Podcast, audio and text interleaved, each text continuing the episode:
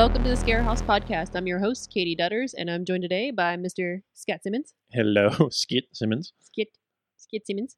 Scooty McTootie. Skit Simmons. yeah, that's a true nickname that uh, me and the basement manager Tracy gave him leading up to Valentine's Day in the basement that he has no idea until I just said it now.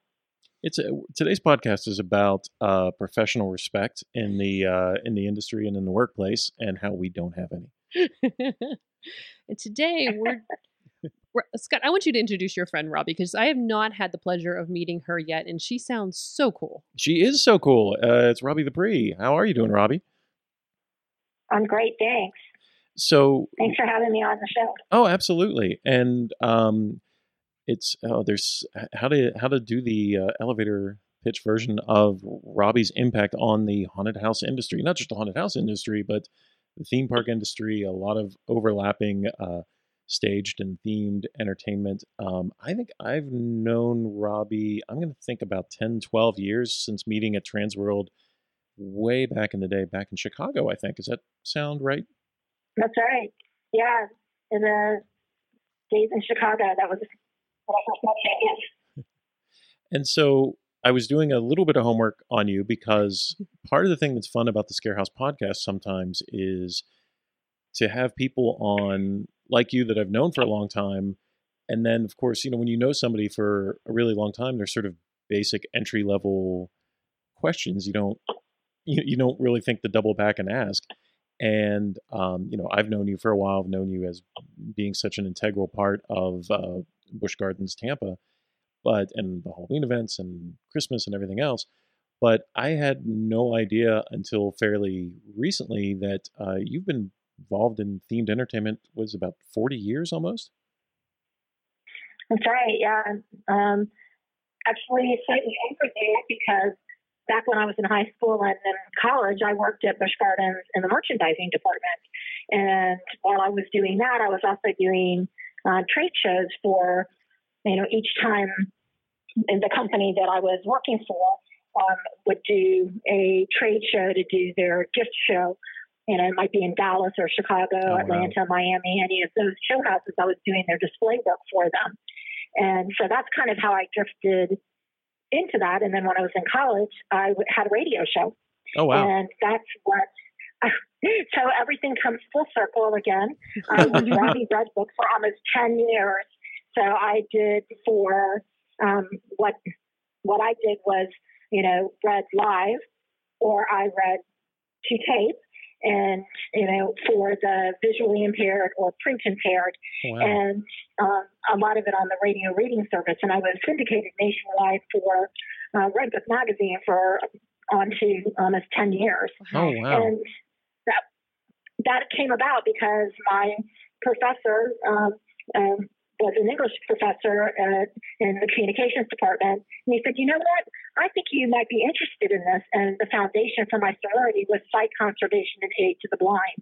oh wow! So everything comes completely full circle because now that I'm visually impaired and the you know and radio reading is now commonplace with books on tape and Oh yeah! And all of those things that you know may not have come about had that not advanced. So and how I got my job at Busch Gardens Entertainment was they were looking for someone with radio experience. And I was the first woman that they hired for in doing that, or one of the first women, and became one of the first women technical supervisors. I was the first woman technical supervisor at Busch Gardens in the entertainment department, and that was back in you know I started in '79. I became a supervisor in 1980. Wow! Wow. So very long time uh, growing up through the technical ranks um, and doing all different kinds of themed entertainment throughout that course of that time.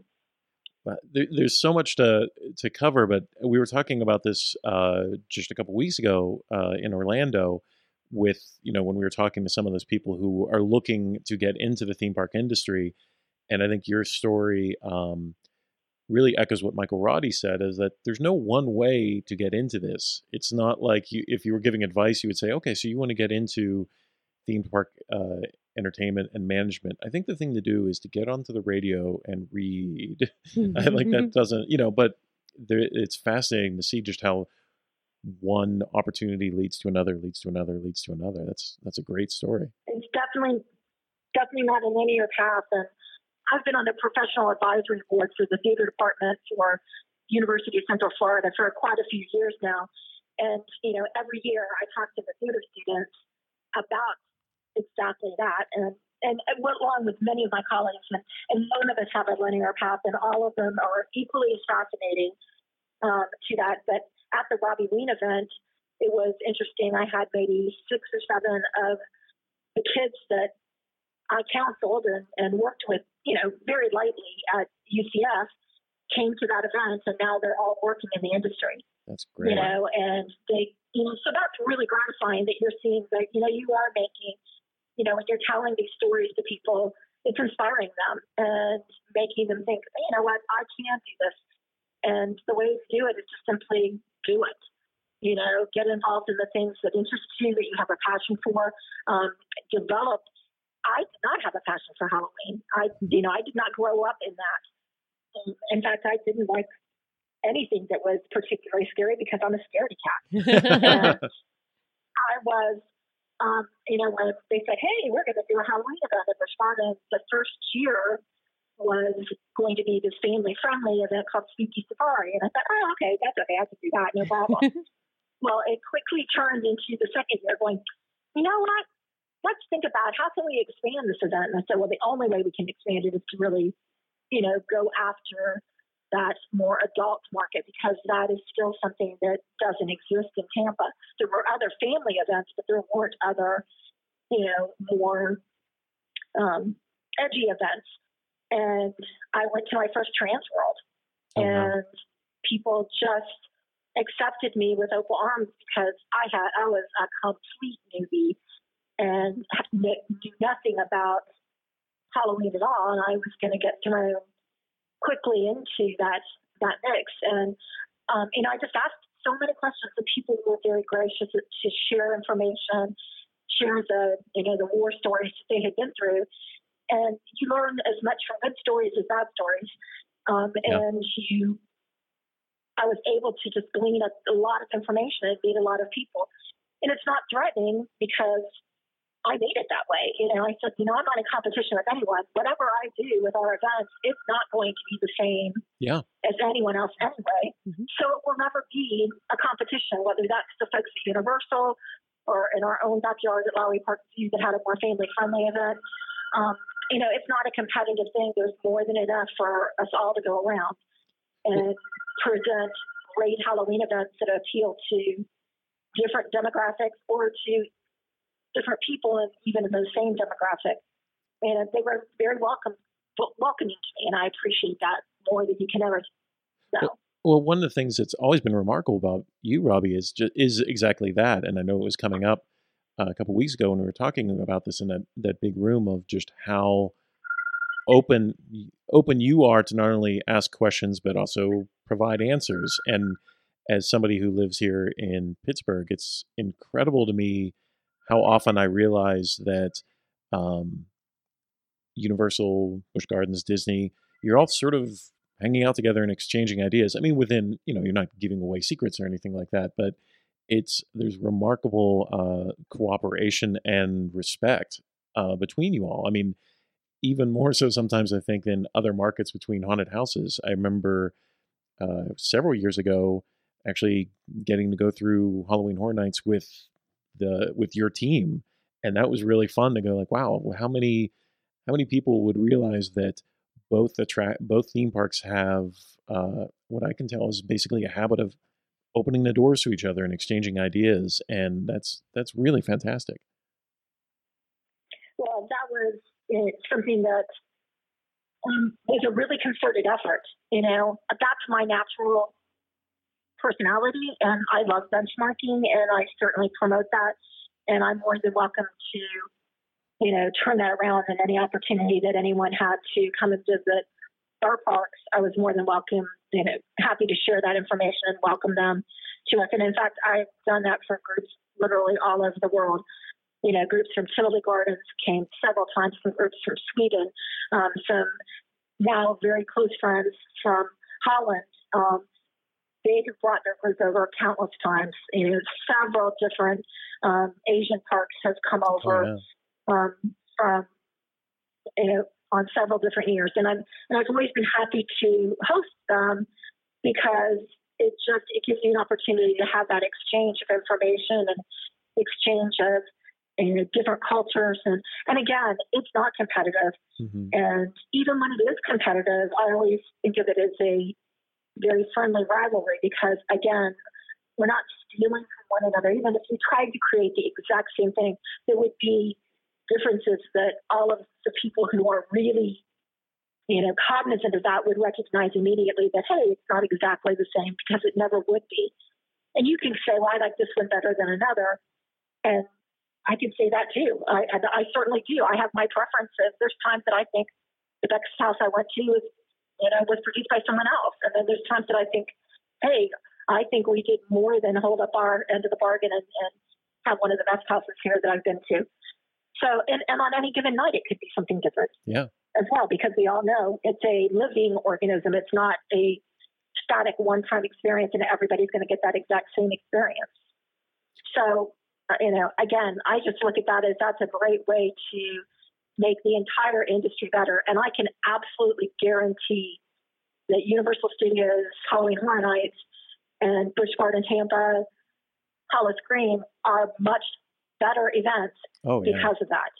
Had that not happened, we would not have pushed ourselves as much. We would not have, you know, you rest on your laurels. You don't try to, you know, strike ahead and be and be better, and not just to be better for yourself, but to be better for the industry because you want everybody to walk out with a great experience. Because one good experience begets another, and that's my common phrase.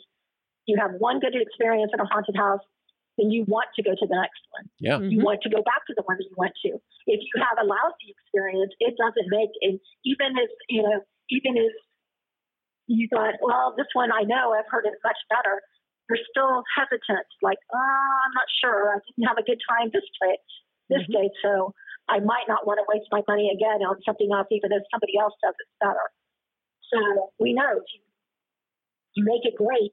Make it great for not only yourself but for the industry, and to me, that's really critical.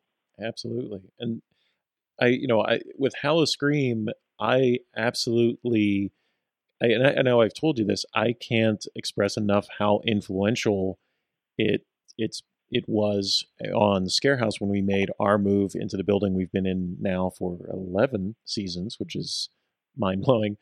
Of just that awareness of, oh, these guys are really willing to sort of not on, not push when I say push the envelope that sometimes sounds like you're going to go extreme or hardcore but really sort of being experimental and embracing not only themes that, that are outside the usual purview of haunted houses but really coming up with fun concepts. Like I think for me I can still remember the first time and forgive me I'm not I'm not going to be able to retain some of the uh, actual attraction and maze names as well but the first time I ever saw an attraction that was more like a nightclub and scary, but having the uh, the lighting and that atmosphere huge influence on what we ended up doing with Delirium 3D a couple years later, or the uh, the attraction that for me is sort of an all timer, where I think it was called Hunted, where you were in the cabin and it felt like it was on fire and you're being chased around by a guy with a ski mask on Right? uh, some of the stuff you've done with shooting zombies. I mean, it just it was always well, that's really interesting. That's really cool. I've never seen that before. And I guess my long preamble is that was that something that sort of developed organically an idea of you know because you've been doing you guys have been doing this for a long time was a sort of an idea of like let's try this new out there idea like where do you think that willingness to embrace new ideas came from Well, came from is that we knew we could not afford to do any haunted house or scare zone based on an IP unless it was already something part of our system. Um, we knew that that wasn't going to be a possibility because our budget was not going to allow that and allow us to create, you know, an attraction that would suit that that particular IP um, or intellectual property. So we knew we had to do things that were um, unique and, um, you know, of our own origin. And you know, a lot of times we spend a lot of time brainstorming. I mean, we we actually, you know, ten years later, we were going back to lists that we had made in our first couple of years Oh, wow. of concepts and ideas that we want. And there's times that we develop something and we shelve it because we go, hmm, this isn't the right year for that. But we come back to it and um, oftentimes we'll restyle it or, or redo it or, or even, oh, wow, we've been wanting to do that and we just never gotten to it. Um, you know, Alone being a perfect example of that. I mean, I think we pitched that idea for the Alone Haunted House uh, as an upcharge haunted house, you know, probably six years before we ever did it. Wow. Um, and, you know, we knew that, you know, it was going to be a unique and interesting offering. We knew that it wasn't necessarily going to be a profit maker, but it would be a good PR um, opportunity and something to talk about and, and to kind of hang your hook on for that year. Um, and if we could break even on it, then that would be a positive thing. Um, so that was that's how we would come up with things. You know, we would just sit down and go, okay, what are the things that scare people? And diversity was probably our number one um, thing that we looked at. You know, we looked at okay, what kind of products are we offering throughout the park, and how how can we make that as diverse as possible? Because something different scares different people. Mhm. You know, so the same thing, like a ghost theme, might be incredibly frightening to someone, and they go ho hum to someone else. Where clowns, you know, tend to be universally scary. Um, you know, there may be things like, you know, the mortuary has been, we've done a version of the mortuary a number of times, and we always felt like, okay, that's because most of the time people are just inherently afraid of a funeral parlor or being around Mhm. you know, someplace where it's involved specifically in a death. We always knew we wanted to have a particular house that was a more traditional Gothic type of thing. So there's different themes that you know that we had. I mean, we have. I bet there's probably on on that list 25 or 30 different themes of different kinds of Gothic houses, and we can always go back to that list and go, hey, you know what? We never explored this yet. What about this again? Um, so that's that's really how a lot of it's come about is that what are the you know the natural fears of people what are the um, locations or locales that we might like to do what does that particular house lend itself to um, you know or that area of the park might lend itself to that might be naturally scary in that habitat um, you know so a lot of things like that you know what are the resources that we have in our park that might be different than somebody else might have available. I mean, like we've used animals in our haunted houses um, because we're an animal park, but we have to be very sensitive that we use them in a way that's very respectful It's never going to be something that could hurt the animal. It's never going to promote anyone to mistreat an animal. But we're people are naturally afraid of certain animals, scorpions and snakes and, and bugs and birds. And you know, so we've been able to use some things and resources because we happen to have them that someone else might not have. So we're taking advantage of, you know, exactly what's available to us and, and using it in a an apropos way for the event. Well, that's interesting. Though I was going to ask, like in those early years when you were transitioning from Spooky Safari and sort of finding your feet, was there an inclination to base the attractions on sort of the setting and the animals? You know, trying to sort of fit into the the brand of the park, or right from the beginning, was it based on what's scary? Let's build attractions around what's scary. Um, I was a little bit of both.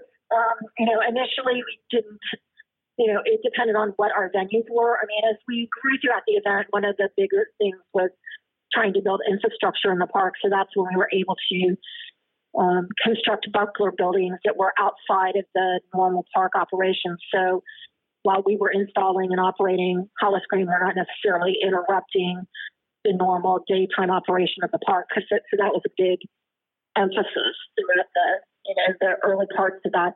And you know there was you know Howl-O-Scream took a lot to get used to from the management team. Mhm. It's not something that fits the brand of of you know our standard for Spartan. So we were working outside of that brand, and the reality was is that we were trying to create a brand separate from Busch Gardens. hmm And and there was a little bit of pushback on that because it's like, well, we're not two parks, we're not that. But we had gone in saying we wanted this to be a separate ticketed attraction. It would be after hours. You could come to the park and get a discount for the nighttime event, but it didn't automatically get you into the Howl-O-Scream event um, without paying a separate price for that.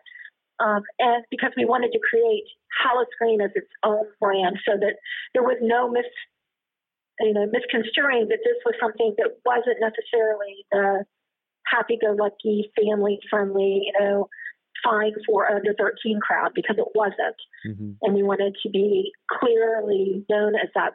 So, um, and we also wanted to separate it from we were, you know, we're an animal park in one of the largest zoos, even though it's a themed park um, in North America, and so we have to be very cognizant of how we present animals. So we used um, only to the extent that it it helped, you know, helped to the actual attraction itself or it was something that you know worked with and worked within very specific parameters.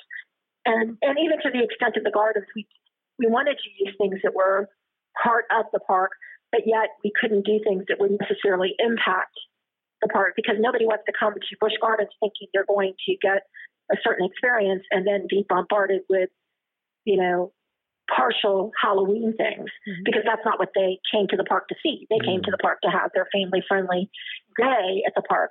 But yet, I, when I come to Howl-O-Scream, I don't necessarily just want to see. I, I want to see my Howl-O-Scream events in that setting in a way that's that's fun and scary. Yeah. You know, Well, and how much, I mean, over the years, to give people a, a sense of it, people who haven't been down there, how much did the scale change from that first year of being Howl-O-Scream to, you know, present day?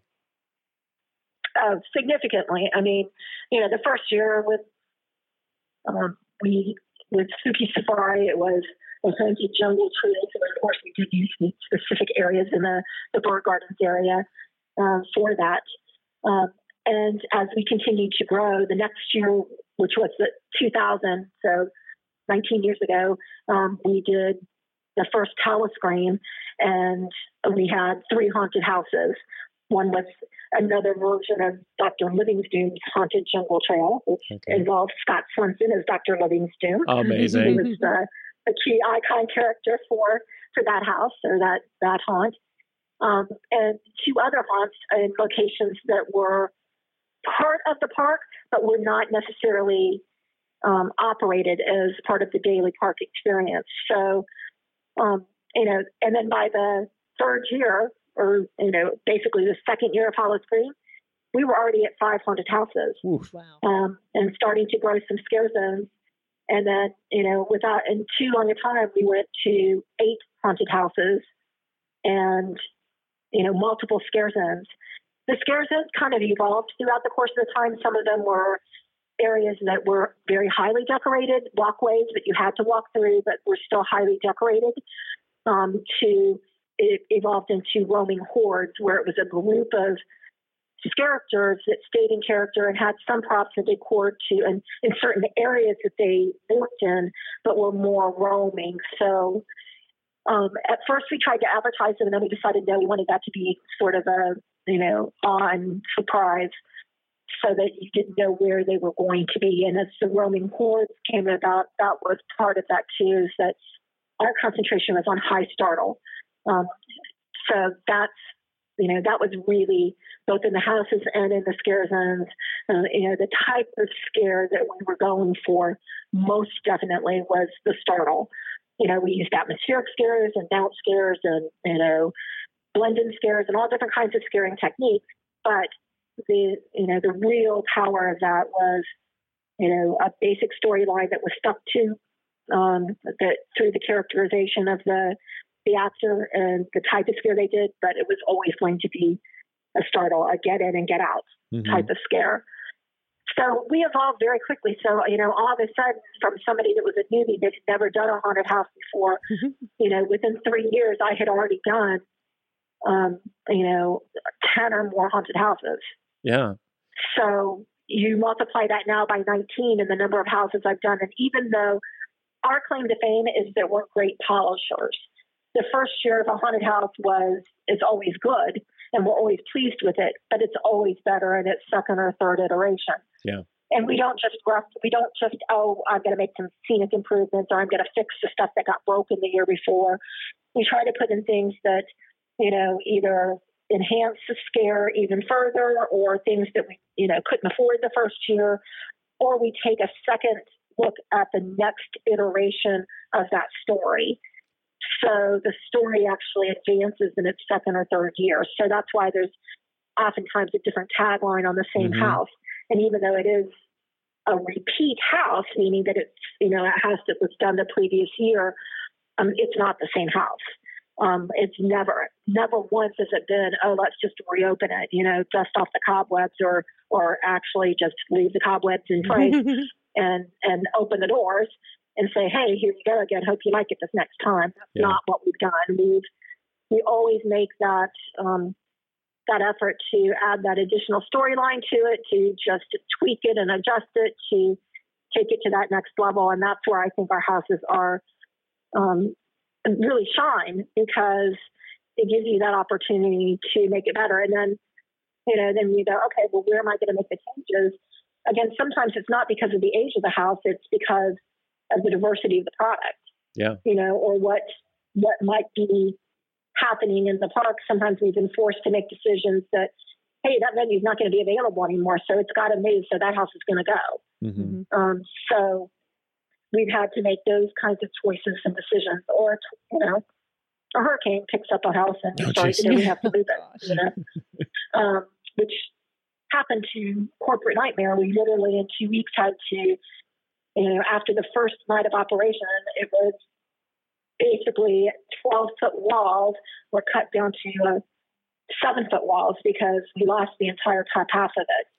And um, lost most of that house, and that house was almost 5,000 square feet. Oh, wow. So it was it was pretty much of a disaster. And we made it into a scare zone for the characters and, and some of the props that were movable into a scare zone for the next weekend after the hurricane. And the following weekend, it was moved into a completely different venue that only had the height of the ceiling was only nine feet. So anything that we had had to be, you know, cut down to that. And it's like that's why I picked that venue and suggested it. It's like because well, it's the one that has the, the shortest the shortest height. So what we lost, we could you know have to worry about the top half of it because it didn't fit in the venue anyway. So it's you know it just depends on you know the circumstances and you know it did evolve um, very rapidly um, and all of a sudden you look at it and you go well how many haunted houses have you done or scare zones and you know you're going 60 80 Oh, yeah. 90 I mean and it's like how did I go from you know a newbie of never doing a haunted house at all other than like you know grade school carnival where you had to stick your hand in the you know the cardboard box and feel around and oh are those grapes or hard boiled eggs? In there so. it's it's so funny because my background's very similar. I have I did a I controlled a bat that was made out of a plastic bag and uh, at a high school trail, and then I ended up totally by chance working at Scare House, and then this suddenly became my career out of essentially nowhere. I had no background in this or no plans to ever do this, and suddenly it's like you're going into that fun part of your brain where you're like we're designing things like the Valentine's Day in the basement and like okay, how do we creep people out? And it's like you don't get to do that in your normal life, and never in my normal life has that ever been a thing. And now it's like, oh, you know what? This thing really bothers people. How do we turn that up a notch, hmm or how do we take advantage of that? Well, how do we use the data? We've done some Yeah. survey data on what scares people and how can we, yeah, it becomes very scientific. Well, and I think that you know when it really comes down to it, is even if you've never had that kind of experience and you're coming just from a straight entertainment background, you know, the reality is all entertainment has to touch people Mhm. in an emotional way, and scaring people is actually I don't want to say easier, but it's easier to touch them, not physically, I mean, but to Mhm. you know get a response from them in a way that is visceral hmm you know, because being scared is already a, a visceral experience with you. And, you know, it's like, what do I do when I'm scared? I laugh. You know, Yeah. because I too. laugh at myself for being scared. So I'm always like, you know, it's like, oh, you got, I scream first and then I immediately go to a laugh. And I'm almost always going to say, good job, thank you, you know, and that's what it's like, oh, you got me. And, you know, as a person that walks through the houses constantly during the operation of the event, you know, they could, all of the actors always knew that it was their job to scare me because I'm going to be distracted. hmm I'm looking at all of the I'm looking at all of the very specific details of the lighting and listening to the sounds and and you know making sure that all the effects are you know working and the animations are right or you know what's the flow of the house you know what are the things are people where they're supposed to be so I'm looking at this it's pretty easy to I'm already distracted for them to get me Yeah. but I always I always suspend my disbelief, even though I know where every scare is or should be, and I know what the character is and I know what it is. You know, it's suspension of disbelief, and I get myself into that zone because I want to have that experience each and every time I go through there. And if they can get me at that point, then I know they've done a good job, and they know they've done a good job because I'm going to tell them, hey, awesome. If you got me to laugh or you got me to scream, mm-hmm. then you did what you were supposed to be doing. And because of the fact that I constantly was taking groups of people through, I had, as a manager, I was going to go through anyway. So I might as well take people with me if I had anyone that was visiting. And they knew that they had to get me, so that was going to get my group as well. and and I could and I could maybe you know walk in such a way that's going to take them past the easiest places to get them scare. I'm not stupid. I would of course you know try to uh, get them to do that. So it does make that experience again a little more you know, intense than it than it might be. But the the idea is that you're you're touching people in an entertaining sort of way. So when it comes down to it, no matter what we do, we're entertainers. Yeah. And using using scare and fright as part of that. But you know, when we use you know comedic things or or things that just disorient you or make you you know think differently, even if it's just for a moment, all of those things people may find um, exhilarating. And that's really what we're doing is to just heightening that exhilaration. hmm Well, and it's funny you say that because we, we we hear this all the time that somebody will say, "Oh, they're a little scared to go through a haunted house, or they're worried about getting getting uh, too much intensity." So, can I go through with you? Because I'm sure they leave you alone. like, no, they they kind of come at us with double barrels because if they can make one of us jump or scream or laugh, that's that makes their night. So. Yeah, you, you don't want to. We're we've got big bullseyes on our forehead. Don't don't go through an attraction with us. It's funny though, but some people are like that. I mean, some are. There are some owner operators that that is the case. Don't that they don't want them to scare them because they they've got a job to do going through and do that. That's. I just feel my job is for them to do that. That's part of what it is. How do I know if they're doing their? How do I know that they're doing the best job they can if I'm not seeing them at their best? Yeah, you Yeah. know and and and if they're not at their best well then they might need some help to get there mm-hmm. and what are the things that we can do to help them and that's part of what you know our stage managers who are really key key people in our houses because they're really acting as an assistant director yeah. they're the ones that are helping to train the subs and we have you know you know when you have anywhere from 600 to 800 employees that are brought on just for Howl-O-Scream most of them are actors but some of them are technicians or Mhm. other behind the scenes people and you um, you need them to be able to get enough training and keep that training consistent. But of course, they're going to, you know, there's people that get sick, call out, don't like it, quit, all of those things. And so we have substitutes that come in and have to be trained during the event. And the, you know, the director's not going to be there to do that. That's going to be the stage manager that's helping them hmm to fill that role. So, um, to to us, the stage managers have to know that the people are doing what they need to do. Now, I will say we probably are more lenient in our break schedules than a lot of of parks are, or even a lot of haunted houses are. Um, but we found that to be the most successful. We tried a lot of different kind of break plans and we basically cast, double cast everything. hmm Um, and that tends to work with us because you've always got a buddy or a partner that you're going to tap out with hmm when you're going on break, and you can discuss anything that might be critical to that character or that placement in the house or that you know that roaming horde character, what's going on. Um, the stage managers, you know, can utilize the other person to help train the sub if they're filling in for that. So it's really successful for us, and it's worth it. Um, you know, the additional cost that that may because you're giving people more break time. But we also find that it helps with retention and it helps with, you know, people not getting injured or not Mhm. overstressing themselves because it gives people the opportunity to give them 100% of- when they're out there and not have to, you know, go ahead and couch that a little more if they didn't get as much break time. That is, it's such a challenge. We face this a lot ourselves because, but towards the end of the night, you have people who are going through the experience, you know, as customers, and they've been waiting in line hours. They deserve and are looking for the same kind of intensity and quality that they got early in the night. It's not their fault that some of these actors have been, in, in our experience, have been working four hours, five hours. It's the second or third day. So it definitely, with us, we a few years ago really started almost forcing people to not work every night to be able Mhm. to say like no we need you you know we need you to stay frosty. We need you to be active. And it was interesting uh, i'm not going to blow up his spot because he's always very private but we were talking to a haunted attraction owner who he actually his approach is really interesting. On saturday nights he will be open from 7 till very late and i think sometimes even like 1 o'clock in the morning. He actually does a triple cast.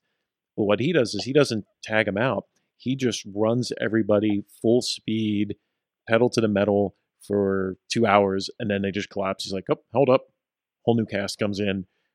They go for two hours. Like it's just this whole like almost a total reboot every two hours, and and that's a really an interesting approach. But it's how I think how he's able to keep up crazy intensity, and it's but it's exactly that kind of thing like you're talking about. There's so many little details that go into uh, like a like a conductor of an orchestra. Like, okay, how do we make sure that all these elements are firing all night long?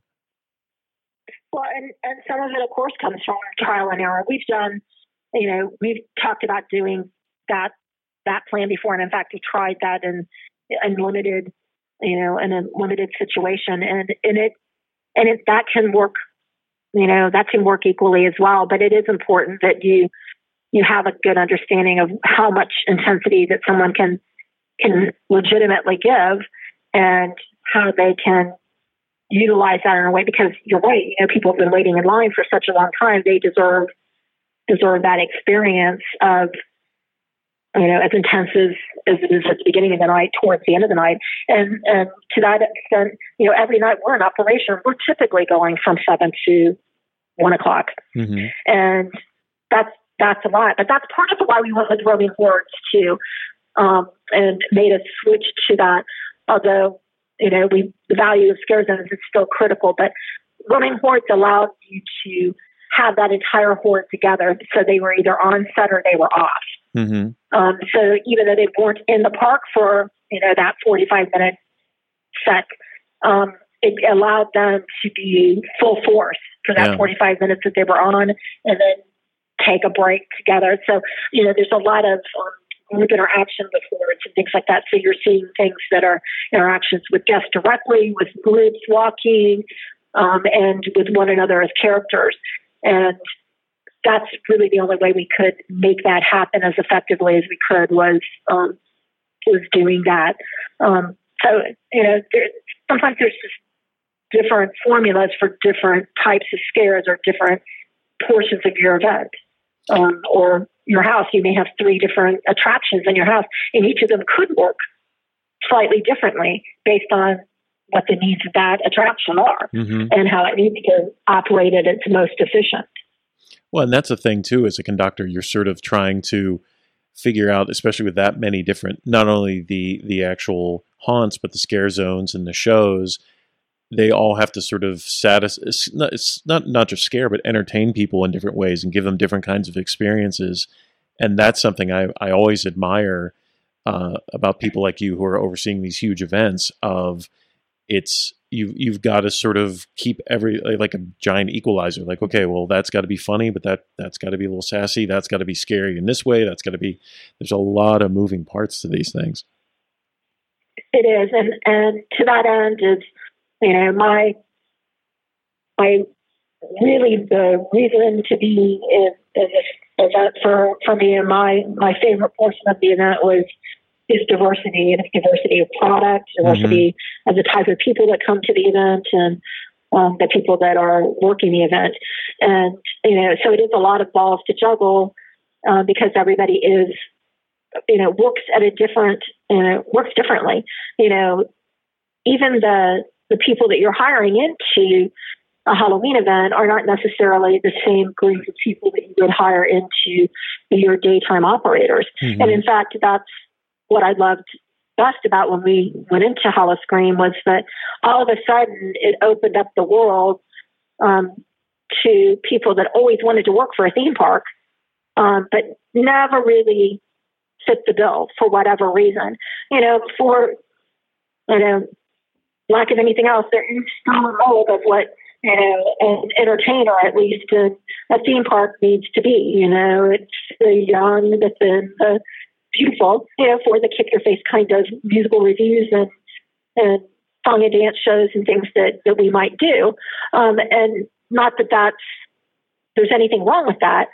Um, but then all of a sudden, when you start to expand to other events, then what you're presenting as entertainment starts to expand. And so the roles of people that you need to help fill that expand. And Howl-O-Scream is, is the broadest of all because all of a sudden you're able to take the people that are tattooed or have gauges or mm-hmm. piercings or you know any of the things that might not fit the the normal park standards as appearance and um, uniforms and such, and we're able to utilize those talents in a way that gives them opportunity for employment and gives us the opportunity to take the what they bring to the table and enhance that mm-hmm. and utilize it for the show.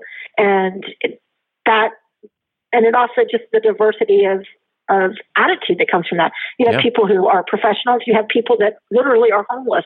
That could be their only job for the, for the year. And all of a sudden you're mixing those groups together and those people that sometimes feel a little disenfranchised all of a sudden are franchised oh, yeah. into a family of Howl-O-Screamers. And those people stay in touch with one another throughout the course of the year. Um, and they become a family. And under that brand of Howl-O-Scream and that affiliation with Busch Gardens. And I think that's you know that diversity is so great and it leads to the diversity of our product you know, because all of a sudden we're looking at uh, things that they may bring to the table, and you go, oh, well, what if we did a house around this, or what if we did a scare zone?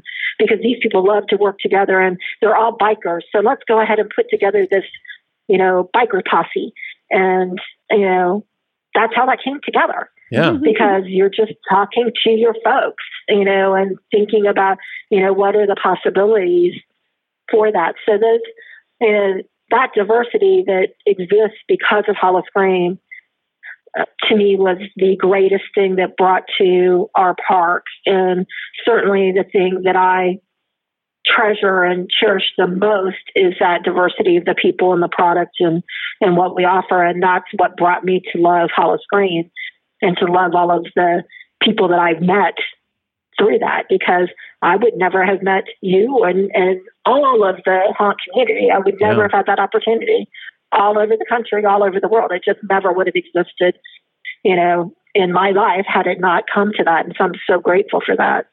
Well, I was really privileged to just, I guess this was a couple weeks ago, to be part of Robbie Robbie Ween and to really feel, you could feel it in that theater of um, that community, that sense of, oh, this this is sort of what it feels like at Scarehouse. Like, oh, they're all this group, and I mean this as a term of endearment, of misfits, all together, all sort of not in any kind of uh, braggadocious, aggressive way, just really feeling this sense of community and really being grateful to have all found each other and have you know an opportunity to scare people and find each other and really play every October. So um, that was just fantastic and uplifting. But um, we'd be remiss in a podcast of not talking about what that event was and the really unfortunate reasons it existed. So uh, I'm going to put you on the spot, Robbie, and uh, talk about some of the challenges you've been going through lately. Well, for me, the uh, the last three years have been pretty tough for me medically. Um, I had a a very bad fall uh, where I literally tripped on a brick coming out of a um, a graduation party one evening, and um, you know tripped on that brick and fell into the road and did a lot more damage than I really had thought that I did initially.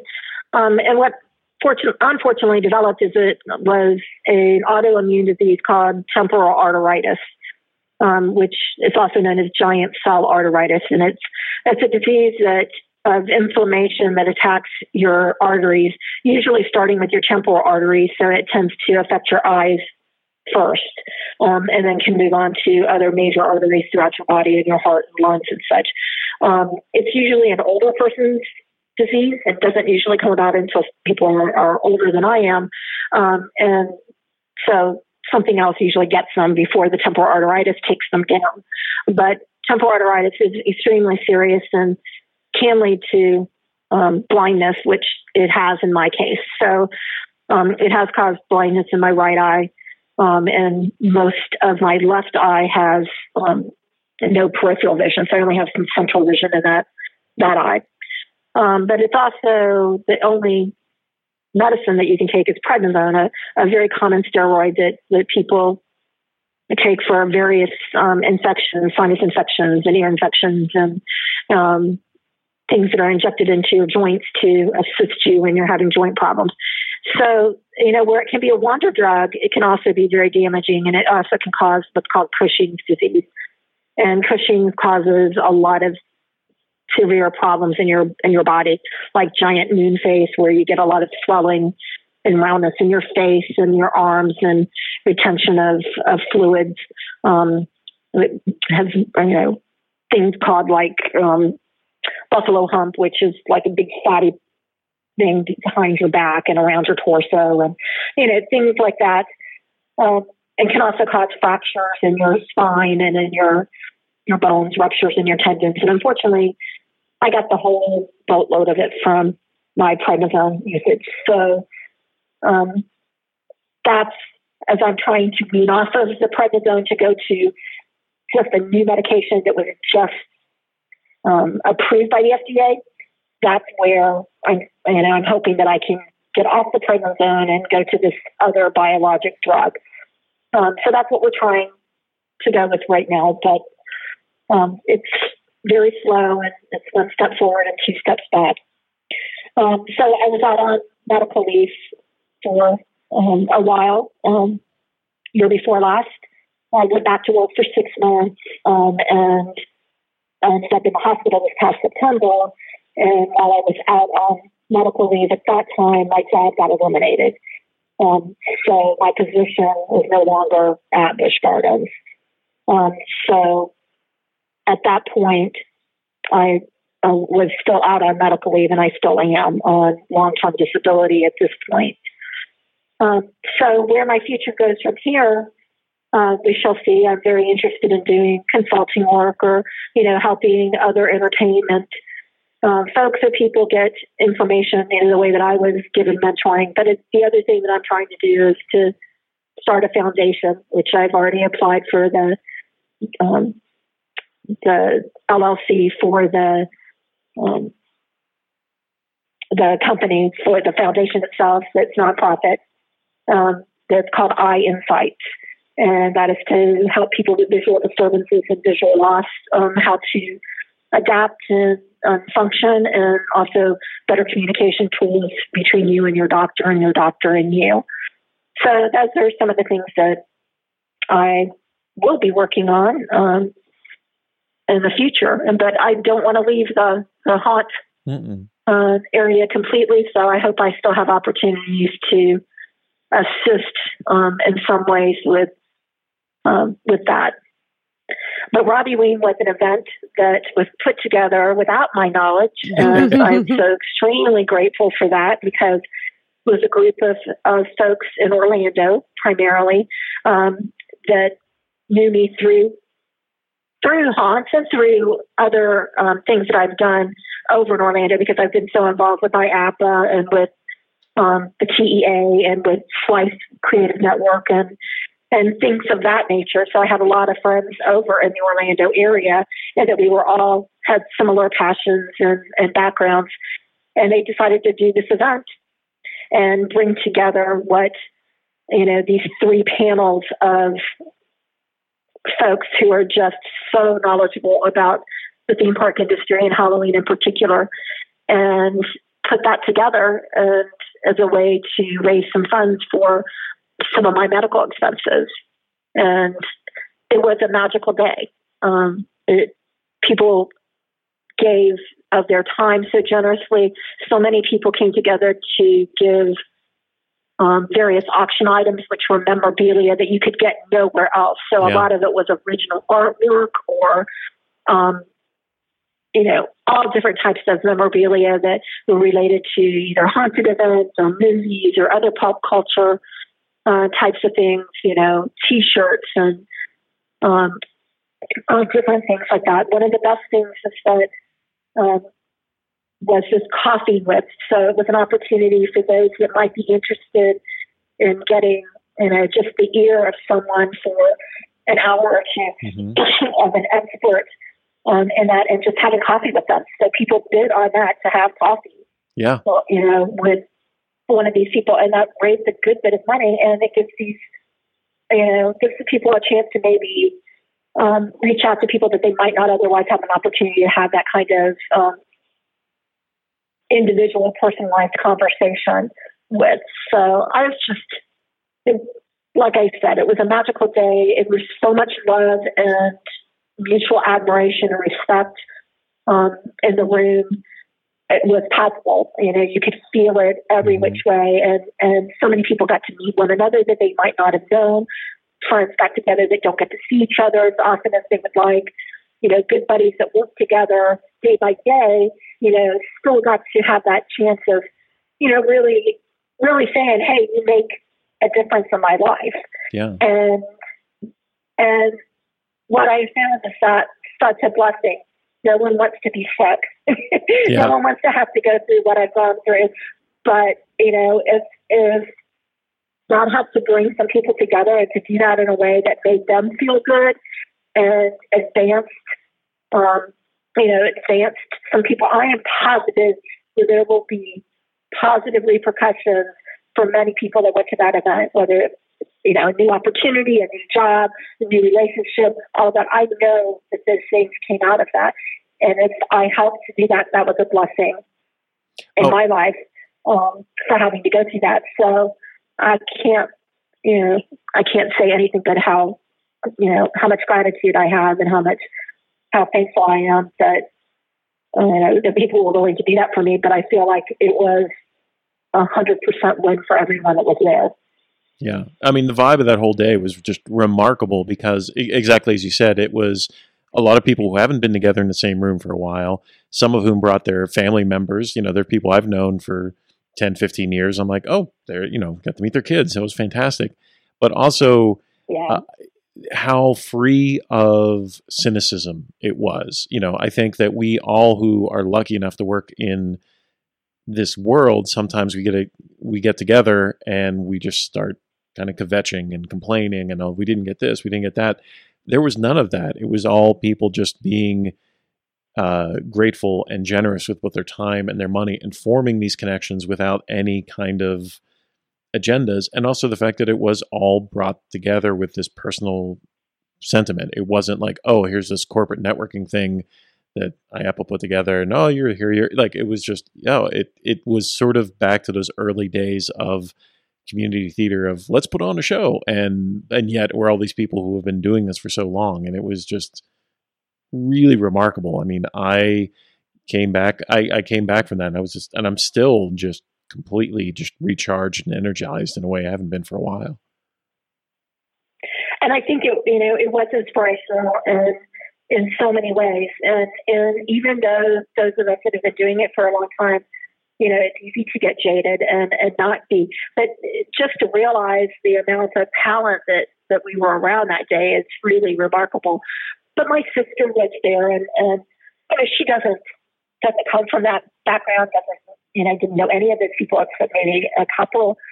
Um, you know, has been to our event a couple of times and you know, has been to Halloween Horror Nights maybe once or twice.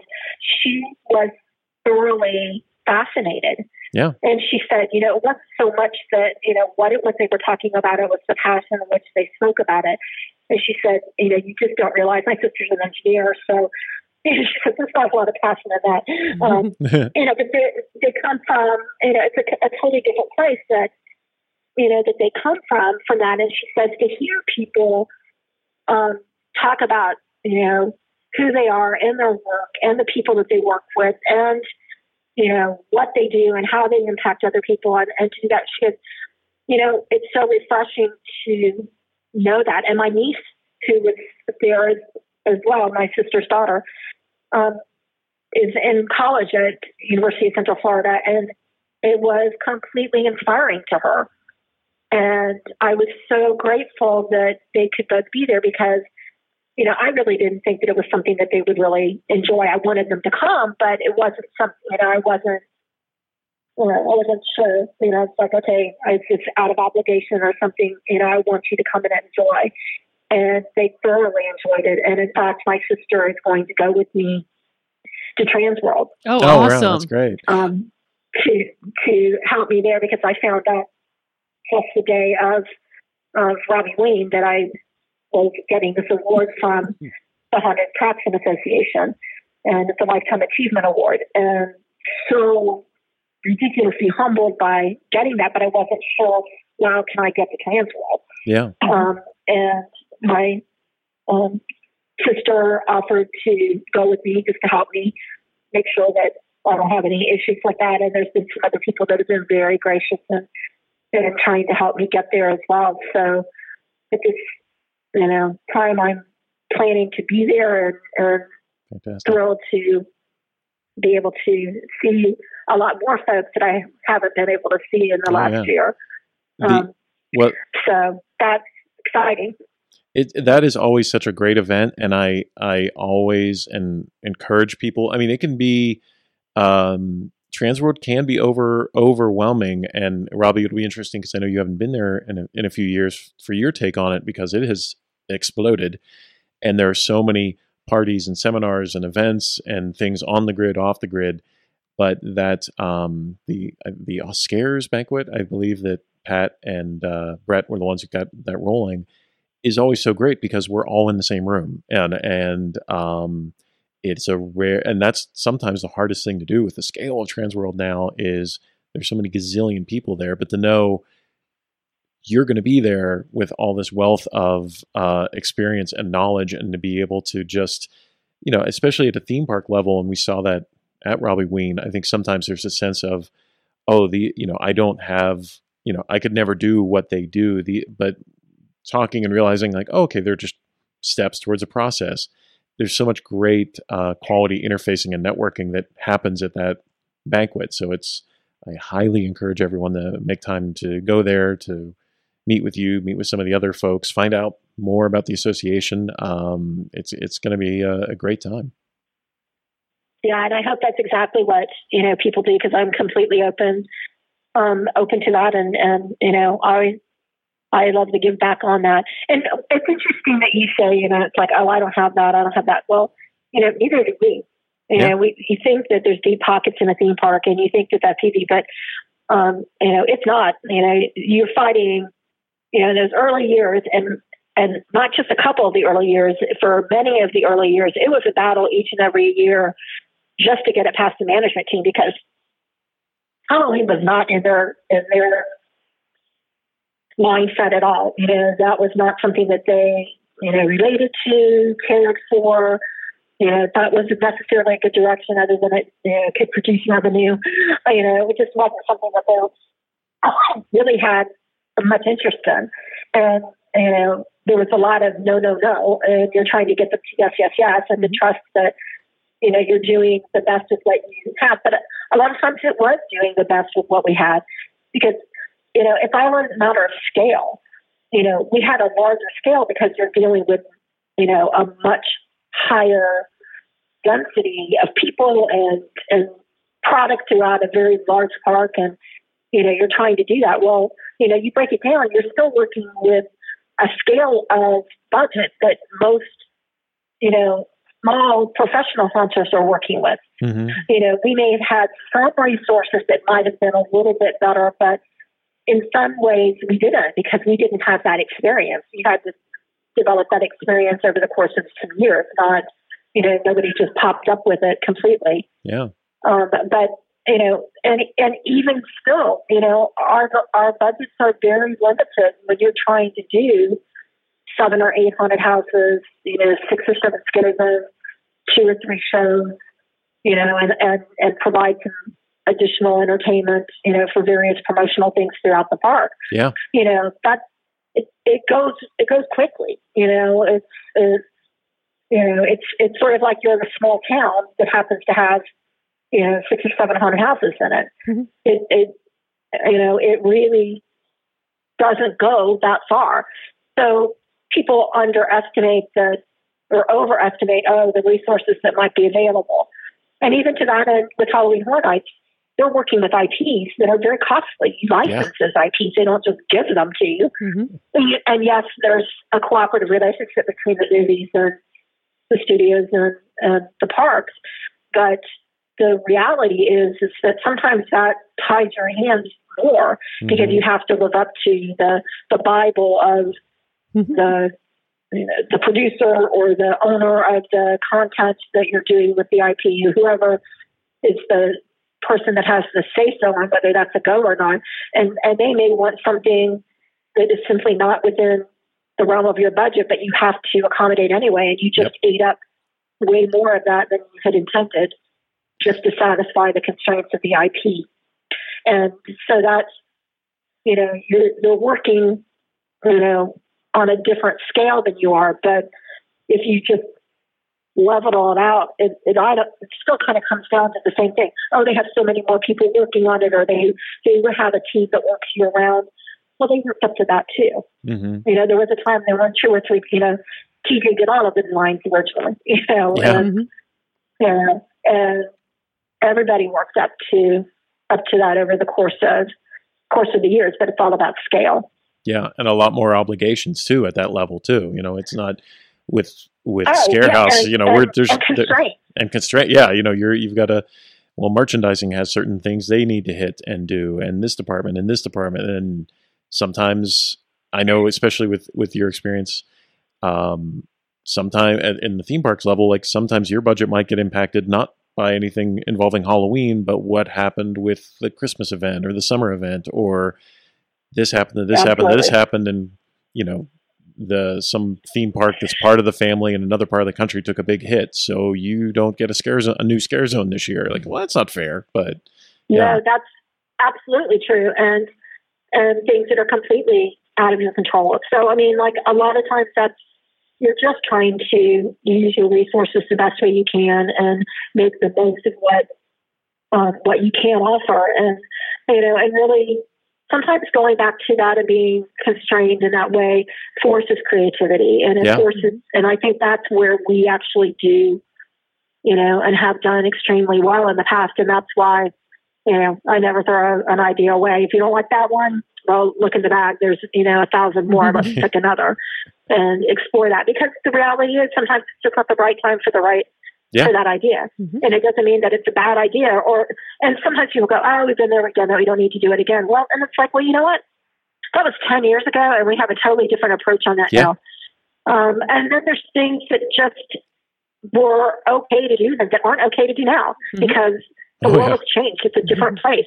You know, you're not going to do things with beheadings, um, you know, immediately after people have been beheaded in the Middle East. You, Right. you can't do it. You know, it's just not appropriate to do. It's not, that's not scary. That's, you know, that's taking something that is an actual circumstance in the world. The idea behind doing something scary is that you're living through this vicariously and know that you can survive. Mhm. Um, that's part of what this experience is the cathartic experience of going through a haunted house and getting scared and going, oh my gosh, you know, your heart is beating so fast, and then you're laughing about it, and then you're being scared again. But you walk out that door and you get that final button scare, and then you go, okay, yes. I can take a breath. I got through that, and it's okay, and I survived, and now I know that I can. yeah. And there's something about that that makes people feel like, okay, I can get through something, that nightmare that I'm gonna uh, that I have, um, or, you know. But when it comes too close to the truth, that's no longer scary. That's Right. Mhm. that's frightening in a totally different way, and that's you know that to me is crossing the line. So I think you have to be you know cautious about that, and that's where some of the more extreme haunts have to be. You know, I think they have to read the times and read the people that they're Mhm. dealing with in order to know what they can and cannot do. Because there's some places that edgy, extreme situations work well and and work and you have the right demographics for that and the right location and your actors are trained in such a way that it's not going to be a problem. And then there's others that just go oh i can do that. I can you know i touch them i separate the group and they don't really think about what it is. And um it can just you know do things that really harm the industry because anyone gets hurt in a haunted attraction it harms other people in other attractions. So we have an obligation as operators to operate our events and our our shows in as safe and as respectful a way as possible, uh, because we want we want to be able to continue in this business and we want our industry to flourish and we want it to do so in a positive way.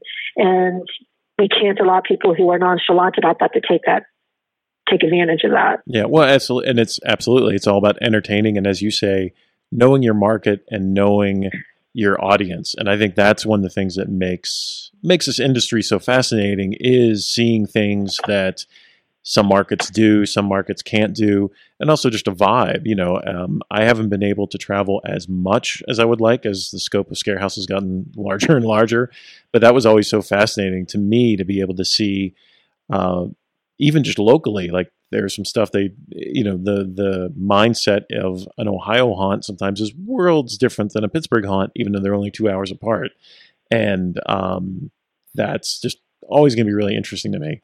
And I think that's another reason why I would say again, make sure you go to at Transworld. Well, number one, make sure you go to Transworld, but uh, make sure you go to the Oscars banquet and make sure you catch up with you, Robbie. And this is that was my like professional way of segueing into a close. I don't have nearly as much radio experience as the other two people on this podcast right now, but um, we should start wrapping up because we've got Robbie for a very long time. Um, and before we wrap, Robbie, I should ask, how can people uh, connect with you before Transworld? Um, how can you know if they're interested in talking to you more about some of the things you have going on? How can they reach you? Um, they can reach me on Facebook. It's Robbie R O B B I Lepre L E P R E. You can reach me on Facebook. You can messenger messenger me on that. Uh, my email address is Robbie Lepre at AOL.com. Um, so that's another way um, to be able to reach me easily. Um, those are probably the two easiest ways. I'm on Facebook a lot. Um, for that, Robbie Ween is actually on Facebook um, Okay, and is going to cool. stay up and active um, because uh, I'm going to be hosting the seminars um, or the the panel sessions that were done for Robbie Ween. Um, I have video of that. Oh, um, great. and so um, more likely than not going to post uh, links to to some of that in, uh, away. Um, so you know we're we're keeping we're keeping that active. The Robbie Ween pens are going to still be available um, at Transworld. So hopefully I can you know see some of those sold and uh, I know Scott's taking some and, and Oh, such. cool. And you know it's just another way for people to connect with one another Um because it's a very adorable little icon with the pumpkin that has a good resemblance to to me. Um, and yeah, so those are the ways to do that. And like I will be at the Oscars um, event, obviously, and very excited to be there and, and, and happy to meet people. Um, and I will be on the show floor for um, three of the days. So Great. And there's also looking forward to it and seeing people. And there's also, I believe, this, the GoFundMe is still active. I think you can find the link off of the Robbie Ween uh, page, but it's also it's also out there, I believe, still. Yeah, thank you for saying that. Yes, there is a still a GoFundMe uh, page. It's um, Robbie Lepre's Wellness Fund um, for that, and, and although we've reached uh, my initial goal of twenty grand, um, I am still looking for for that, unfortunately, because um, these uh, doctor bills keep coming in, and of course, as we all know, as uh, insurance um, costs are so expensive, and unfortunately, there are a lot of treatments that I have that are not necessarily covered by insurance, and Oh, um, that's where those things get you pretty quickly. Anything with eye issues is always in a kind of gray area, whether it's covered under medical or vision.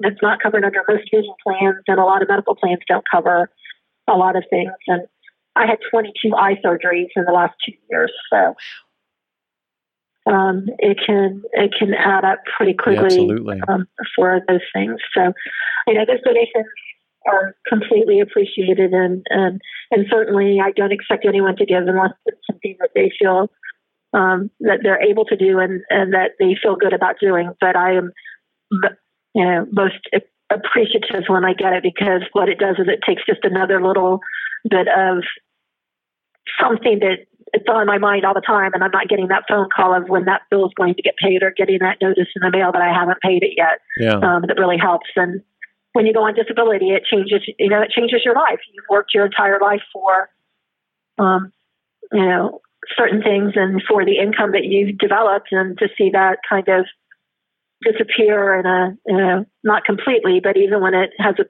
high percentage of it's not there, it, it's a difference to your lifestyle and, um, and how you're able to accommodate things. So it has been extremely helpful. And they, you know, since that was put together a few months ago, that's really been helpful. Well, I would say this, Robbie. Anybody who can um, keep track of 900 misfits running around, uh, show so many people from all across the world a good time while maintaining a whole uh, belt full of radios, and can also bounce back from thing, little minor discrepancies, minor issues like, oh, a hurricane just took out our new attraction. Uh, if anybody is able was able to prove that they're able to handle all that, uh, I would say that uh, overcoming this latest uh, series of difficulties, you'll be able to handle that no problem, I'm sure. Well, thank you for that. I am. I will say I am resilient. I am perseverant, and most importantly, I'm adaptive. And and I think that those qualities will stand anyone in good stead, no matter what they do. And certainly, I think those those qualities are critical to success in the Halloween business because Oh, yeah. there's many things that are going to be thrown your way that are going to be difficult and you have to be resilient you have to be persistent you know you have to take that passion and utilize it in a positive way that's going to entertain people and make sure that you are doing right by the people that you're working with but most importantly be adaptive because if you're not you don't grow and you don't get better Yep. um, so i will leave it at that that i think those qualities stand anybody in a good stead and and if anything you know working on Howl-O-Scream prepared me better for the circumstances i'm in now than i ever would have been otherwise so again a nonlinear life that you never know where it's going to lead and you that. don't know where seeds planted sprout. And I've seen so many, so many things sprout up and beautiful plants and, and flowers grow in places I never would have expected. And just because of even conversations like we're having right now. So thank you for including it- me in it today. Oh my gosh, thank you, Robbie, so much for being part of our podcast. We really appreciate it. It's been great talking to you. Thank you so much. Appreciate it. Oh yeah, and looking forward to finally meeting you at Transworld too. Yes, yes. that'll be awesome. Dutters is Yeah, very tall. He can't miss her. Yeah, he can't miss me. well, thank you so much for Well, I'm listening. a big fat pumpkin person, so it'll be Aw. I'll be able to find you too. Aw. Oh my gosh. Well, thank you so much to listening to this episode of the podcast. If you enjoyed it, please subscribe to our podcast so then you'll be get our episodes first. And they'll automatically be in your podcast listening device of your choice. And also, if you enjoyed it, please leave us a, a nice review on uh, wherever you're listening. And thank you so much for listening in and talk to you soon. Ta-da! Ta-da, perfect.